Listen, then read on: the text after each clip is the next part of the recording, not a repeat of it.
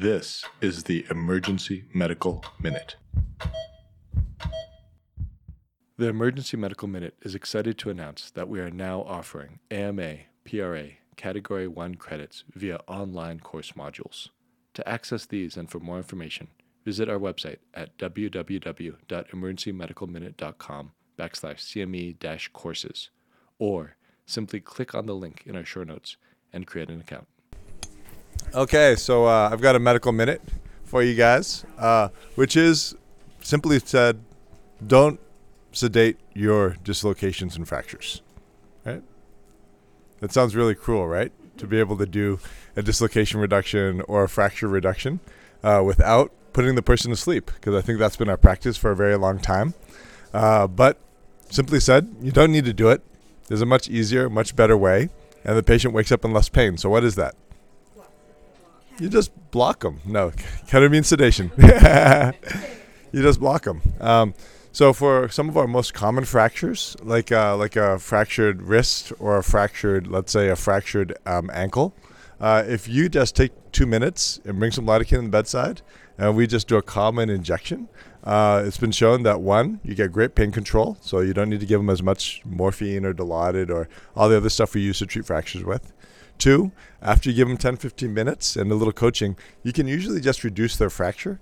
And the best part is when they wake up, they don't have all this pain from being manipulated because they're already numb. So, uh, for some of the most common ones, for a shoulder dislocation, this is really something where we could do a simple scapular um, scapular injection and numb the scapular nerve, and they get really good anesthesia of the uh, of the of the um, dislocated shoulder. Um, for ankles, we do hematoma blocks. And has anyone done a hematoma block with me yet? I don't see anyone. So I've done this on my last four trimalleolar fractures, and we've saved respiratory and you guys a bunch of time just because we do a good job numbing them up. And the landmarks are super easy. It's like there's only two bones that are broken. Uh, you know, you just inject right below, right before the lateral malleolus, and then you come over and between the medial malleolus and the anterior tibialis tendon, which is very obvious on most people. It's this big thing right here. You just inject between there and between there, and patients get great anesthesia. And then, of course, the wrist is really simple. You just feel the bone and break and block it. Um, you can block any fracture. So if you have like a midshaft humerus fracture, you know, old lady fell or old guy fell, those are obviously super painful, and we don't do much for them, right?